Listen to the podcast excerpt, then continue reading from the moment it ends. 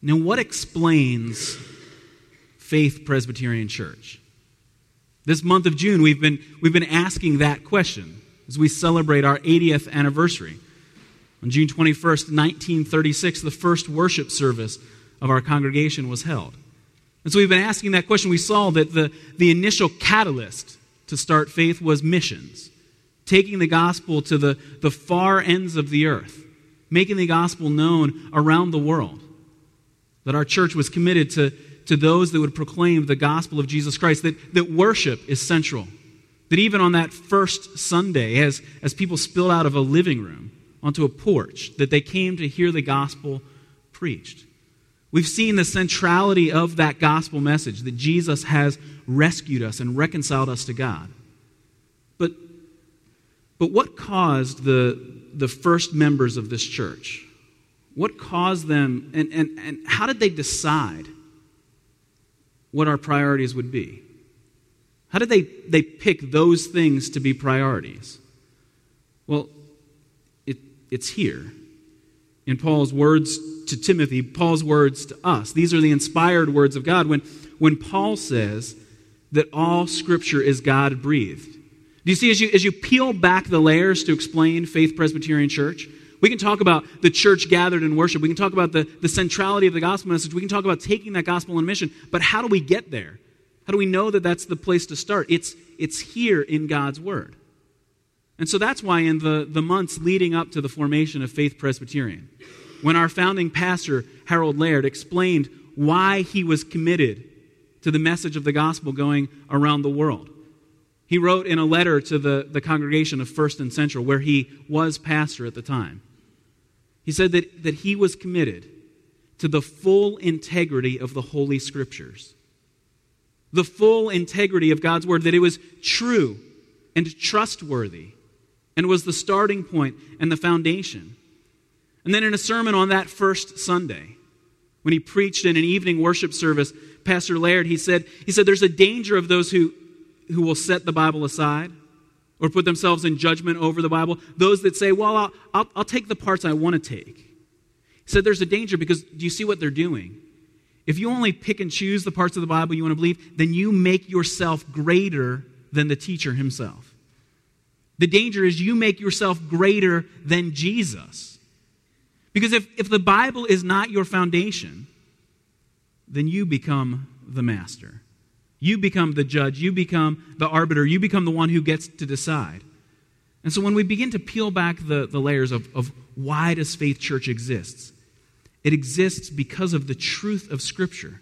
See, we go on mission with the gospel message. We gather and worship to, to rejoice in the gospel because we have heard the gospel proclaimed to us from the truth of God's word. This is the cornerstone of our Christian faith, the truth that God has proclaimed to us in Scripture. And so these verses in 2 Timothy are familiar verses to us. They're ones that we, we teach to our children in Sunday school classes that all Scripture is God breathed and is useful for teaching, rebuking, correcting, and training in righteousness. But it's, but it's more than a slogan to be memorized, it's the, the foundational principle for us as a church. And so this morning we're going to look at the, the source and the sufficiency of God's Word. The source and the sufficiency. First, look, at, look with me at, at how Paul is encouraging Timothy. He says to him in verse 14, you can look there with me. But as for you, so this is in contrast to, to verse 13, evil men who will do whatever they want. In contrast to that, Paul tells Timothy, But as for you, continue in what you have learned and have become convinced of because you know those from whom you learned it. And how from infancy you have known the, the Holy Scriptures, which are able to make you wise for salvation through faith in Christ Jesus.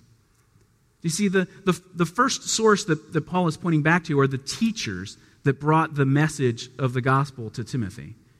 He says, You can trust this message because you know who taught it to you. I mean, one of the, the prominent theologians in, in the church today, John Piper, who's a retired pastor from, from Minnesota, when he was asked the question, Why do you trust the Bible? Because my mama told me to. Now that sounds like, a, like he's cheating, right? No. That's the, that's the answer Paul wants Timothy to give. Timothy, why can you trust the scriptures?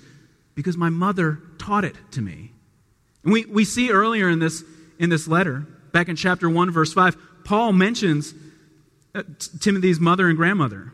He says, I'm reminded of, of your sincere faith, which first, this is 2 Timothy chapter 1, verse 5. I'm reminded of your sincere faith, which first lived in your grandmother Lois and in your mother Eunice, and I'm persuaded now lives in you also. See, Paul knew that, that from infancy, Timothy had heard this message from his mother, from his grandmother, teaching them the, the truths that this is God's word spoken to us.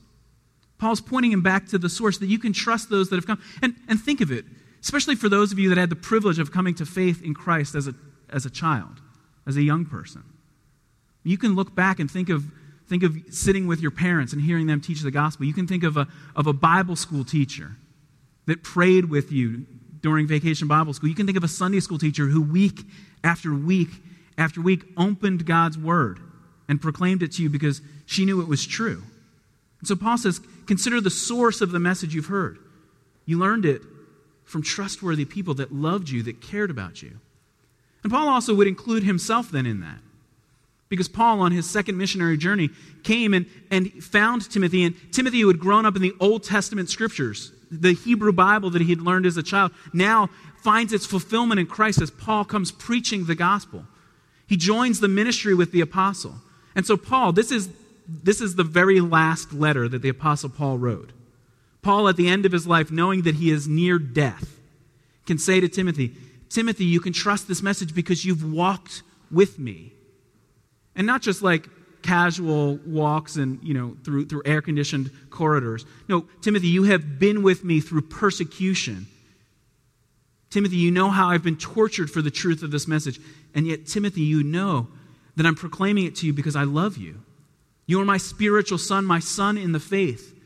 So Paul says, we, we know the source from which we've heard it, the, the people that loved us, that came before us. And for us as a congregation, we have that privilege.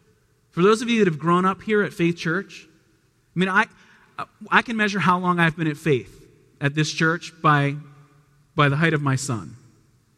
I love that my three kids are here week after week to hear the gospel from you. Yeah, they, they get stuck hearing it from me, but they get to hear it from you. And in some ways, that's, that can be more impactful to them. Because they, it's, it's easy at times to kind of tune your parents out. I don't know if you, if, if you ever did that as a kid or if as parents now you see your kids able to do that. But when you have a Sunday school teacher who comes alongside your child and prays with them and loves them, when you have a vacation Bible school t- teacher who walks through the, the hot sun day after day and prays with them, when you have a youth leader who goes on a retreat and, and stays up to have difficult conversations late into the night to proclaim the gospel, and not only do we have that legacy of people that we know, but, but we can look back to, to names that are simply names listed now in, in records of the church, of Sunday school teachers that went before us, those that taught our teachers, and, and those before. We have generations of, of faithful witness to the gospel. We have, like Paul, missionaries who went out and were willing to suffer for the faith. We've heard this month of the faithfulness of our first missionaries. So you know the source of the message. But of course, Paul doesn't stop there with the, the human teachers. Paul says that ultimately the source of God's word is God Himself. Look again at verse 16. All scripture is God breathed. I mean, it's, it, it's essentially a word there that, that, is, that we just have to translate using the, the parts of it. It, it's breathed out by God. It comes from God. God is the source. God is the foundation. God is the one who speaks to us. It's just a compound word that, that Paul has smushed together to say it was breathed out to us by God. God is the author of Scripture and all Scripture. And, and of course, we know that Paul is, when he talks about the Holy Scriptures in verse 15, we know he's thinking of the, the Old Testament, what we would call the Old Testament Scriptures, the Scriptures that, that Timothy grew up, grew up learning. But but actually, in, in Paul's first letter to Timothy, he actually quotes from the Gospel of Luke. So Paul already had the resources of, of New Testament scriptures.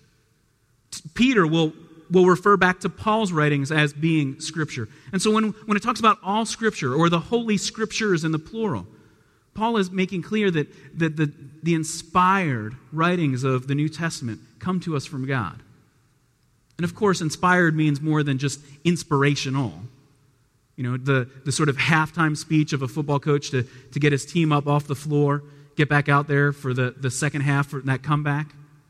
No, it's more than that. It's more than inspirational. It means the divine, the, the authority of Scripture is God Himself. It comes to us from God, and therefore it must be listened to. It must be listened to. We have to humble ourselves because God is the one who speaks to us. God is the one who, who brings us the truth of His Word.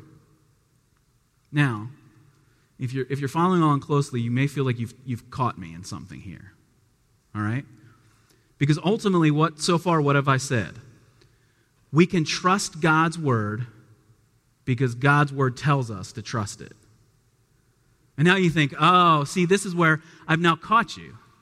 See, Christianity really isn't on that strong of a foundation. How do I know that, that, that Jesus loves me? For the Bible tells me so. It's that, it's that children's hymn that we love to sing. Jesus loves me, this I know, for the Bible tells me so. It, it, it's a circular argument, right? God's word can be trusted. How do I know that? Because God's word tells me it can be trusted. And we all know, if you've taken basic logic, that a circular argument, well, I mean, you're just, it fails. Except, except when you're arguing for foundational first principles. You see, if there's another authority I can point to to say, I know this is God's word, well, then that becomes my first authority. It becomes a, a chain that, that, takes me back. How do I know God's word could be trusted? If I had an, another reason, and there are lots of supporting reasons that, it, that it's united together, that, that the witness of, of many different human authors inspired by God fits together, that while it was written over, over more than a thousand years, its central message points us to Jesus Christ. Yes, there are, there are supporting principles, but, but ultimately, the only, the only truth I can point to is back to the Bible itself because it's a first principle. If I point anywhere else, then I've got a new starting point, a new first principle. And to be fair, you haven't, we haven't really caught ourselves here. We've just kind of stopped to say, this is the way foundational truths work. Because it's the way your foundational truths work. So you may, you may have come in this morning not trusting the Bible, or even if you have a general respect for it as, as useful literature that's that's been influential in world history, you, you're willing to kind of pick and choose what parts you'd, you'd focus on, what parts you'd, you'd trust. But ultimately, what you end up saying is, well, I, I don't trust the Bible because I have a, a different first principle. And it might be that you're saying, I, I trust myself. I trust myself to be the one who can judge the Bible. But if I push you on, well, well what's your reason for trusting yourself? Well, you might be giving me some supporting reasons. I'm a really smart person. People come to me for advice. I'm generally reliable. But ultimately, your, your reason of why can I trust myself is, well, I, I, mean, I just know it. I know that I can trust myself. Don't you, don't you see the, the problem with your argument? Your first principle is, I'm the one who's trustworthy. How do I know it? Because I just know it. And so, so your, your argument is circular as well. And that's because any first principled argument has to be circular. And so then the question really then becomes who can you trust? Do you trust yourself to make this ultimate decision? Or do you trust God? I mean, it's as if it's as if we want to we want to put God on trial and we want to put him on the witness stand and say, God, prove to me that you're trustworthy. Because I've got all this other evidence that's been presented from my life, from science, from the evil in the world, from, from all the questions that I bring that make me think maybe your word really isn't that trustworthy. God, I want you to prove it to me. But you see, that puts us in the place of being judges. But for our good, God actually does prove it to us. God is willing to speak to us. God is willing to prove the truthfulness of the message. He's, he's willing to say, look back at the messengers who brought it. Look at the, the impact of Jesus Christ. Look at the salvation that he has brought. God is the one who has rescued us. And so, as Christians, we, we take the affirmations of, of Paul here in 2 Timothy as foundational that all Scripture is God breathed, it comes from God. And so it means it must be our authority. Is it for you?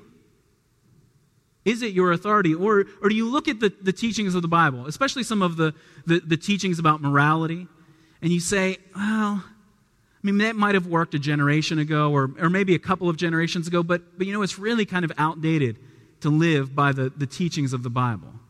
You know what? So I'm going to keep the, the, the, the happy, the instructions of Jesus, you know, sort of the, the peaceful instructions of Jesus, but the hard ones, you know, like the live holy lives, the flee from sexual temptation, those kinds of principles, you know, I'll kind of set those aside. I'll go with the ones that, that make sense to me, like do unto others as you would have them do unto you, turn the other cheek, those kinds of principles. Care for the poor, I'll take those. But, but as soon as you do that, you're, you're making nonsense of God's word because now, now you can affirm verse 16 that all scripture is God breathed.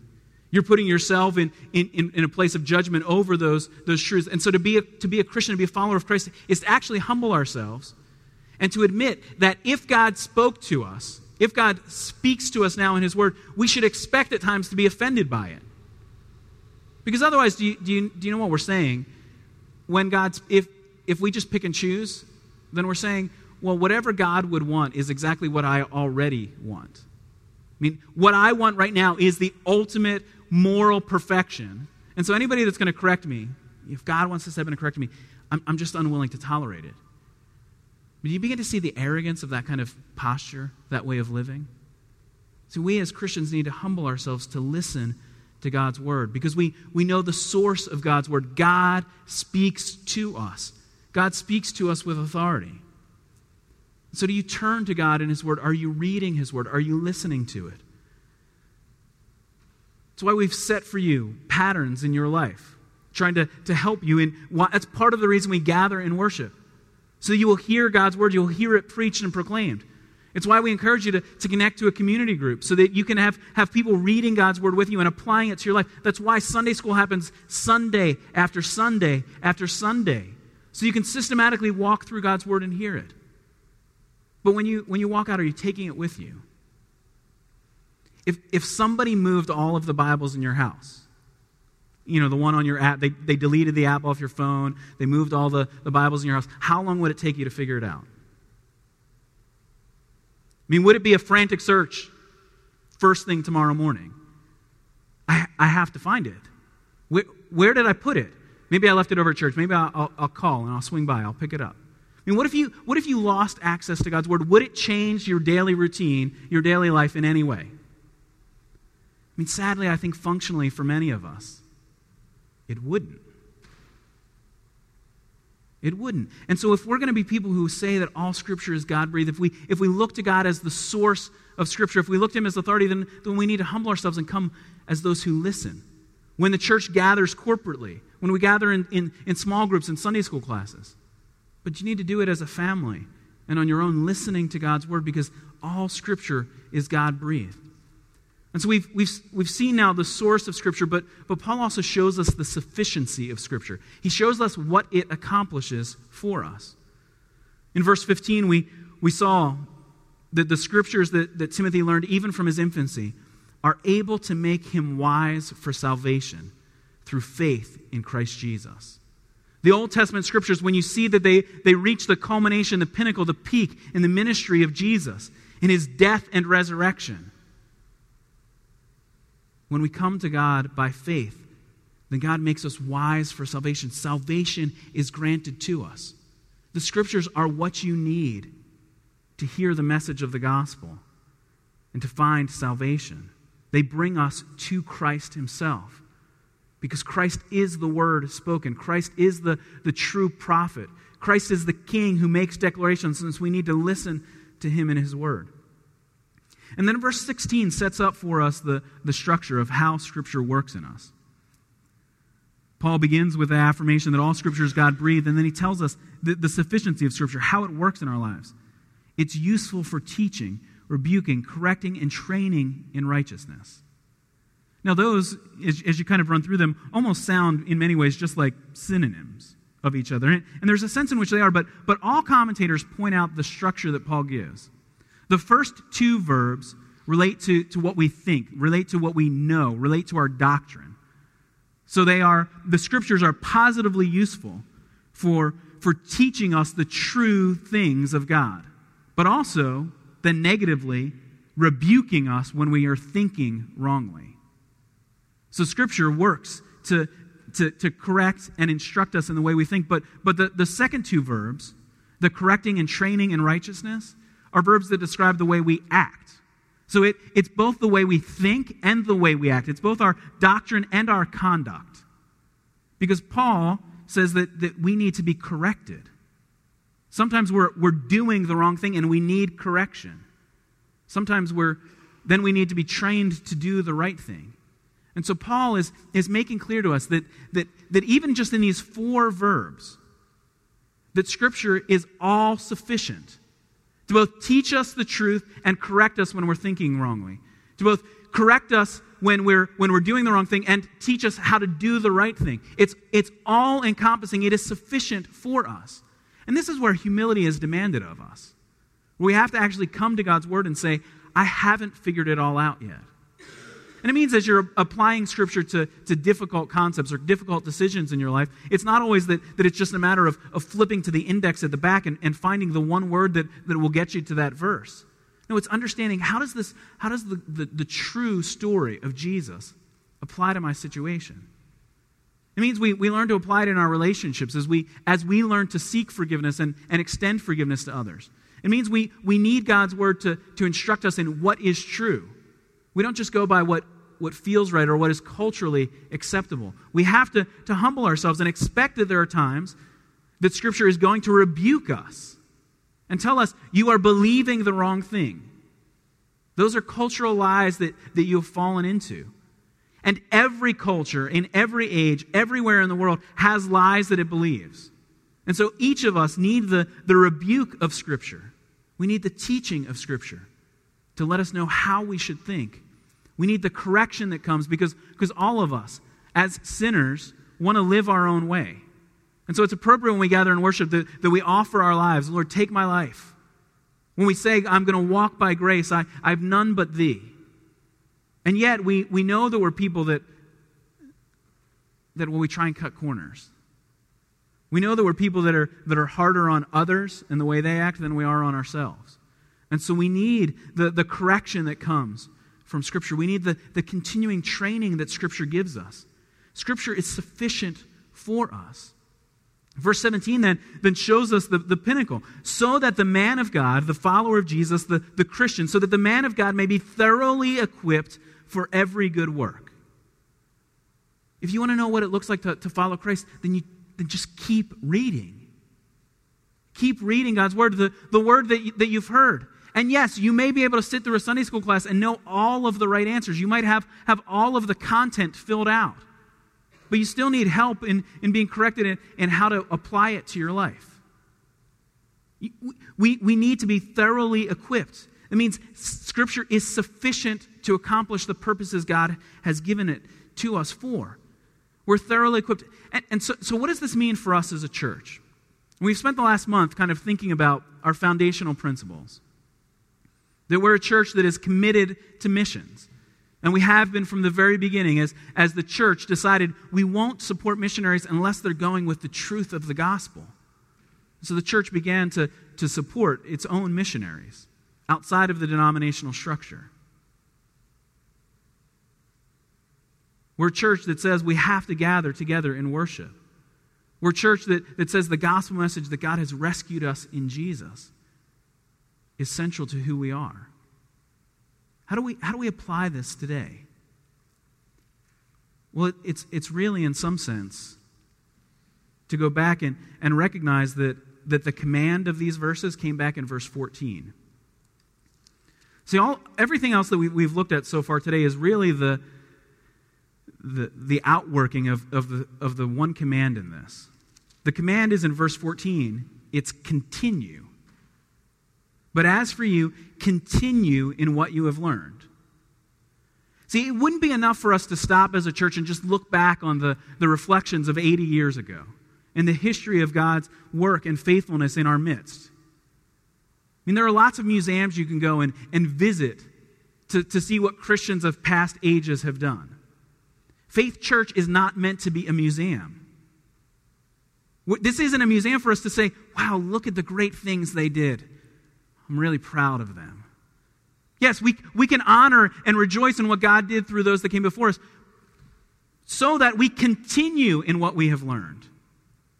We stop and we reflect, not just so that we can see what happened in the past, but so we can see what God wants to do right now. And so we reaffirm our commitment to the, the, the importance and centrality of missions. We say that gathering and worship means that, that we're going to gather weekly.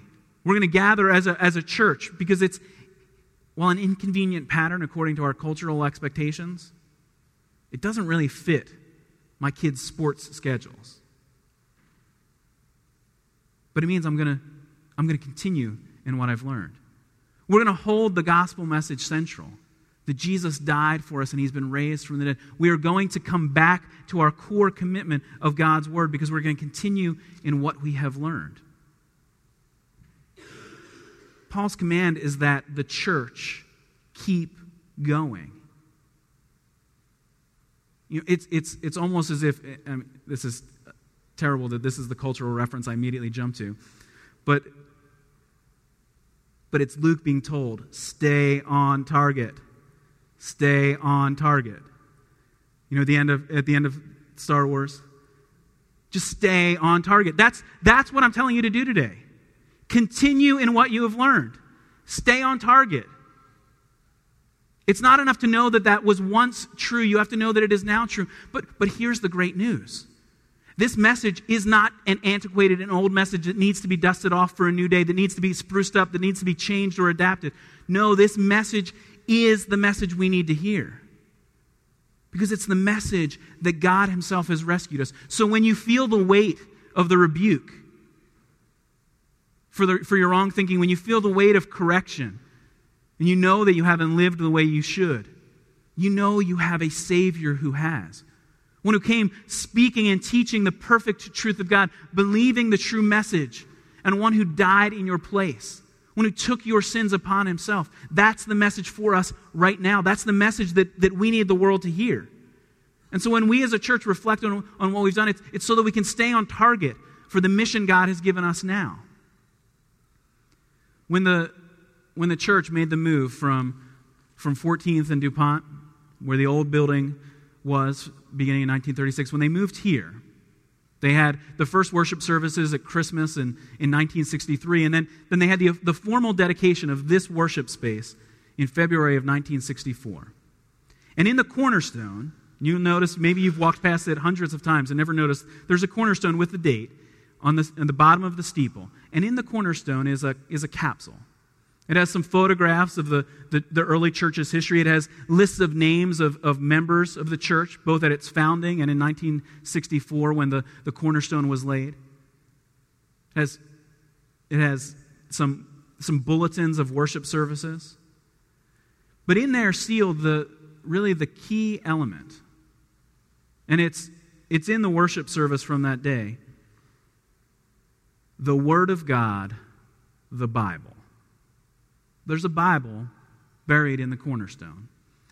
A symbolic gesture of the, the second generation of Faith Presbyterian Church.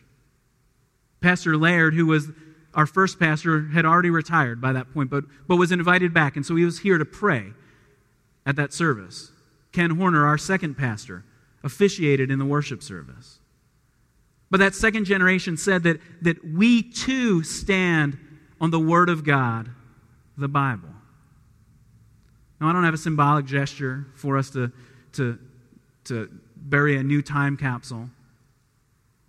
I want us to reaffirm, I want us to continue what has been true. What was true for the church in 1936, that we will stand on the Word of God. What was true for the church in 1964, we stand on the Word of God, the Bible. That's the commitment that we as a church make because we know from whom we've learned it those that have gone before us teaching us the gospel message. We know that, it's, that it comes from God Himself, and we know that it's sufficient to strengthen us, to encourage us, to correct us. And so we trust in God, God's word. We listen to the Bible, and so keep on. Stay on target. Continue in what you have learned as we take the gospel message to the world. Let me pray for us.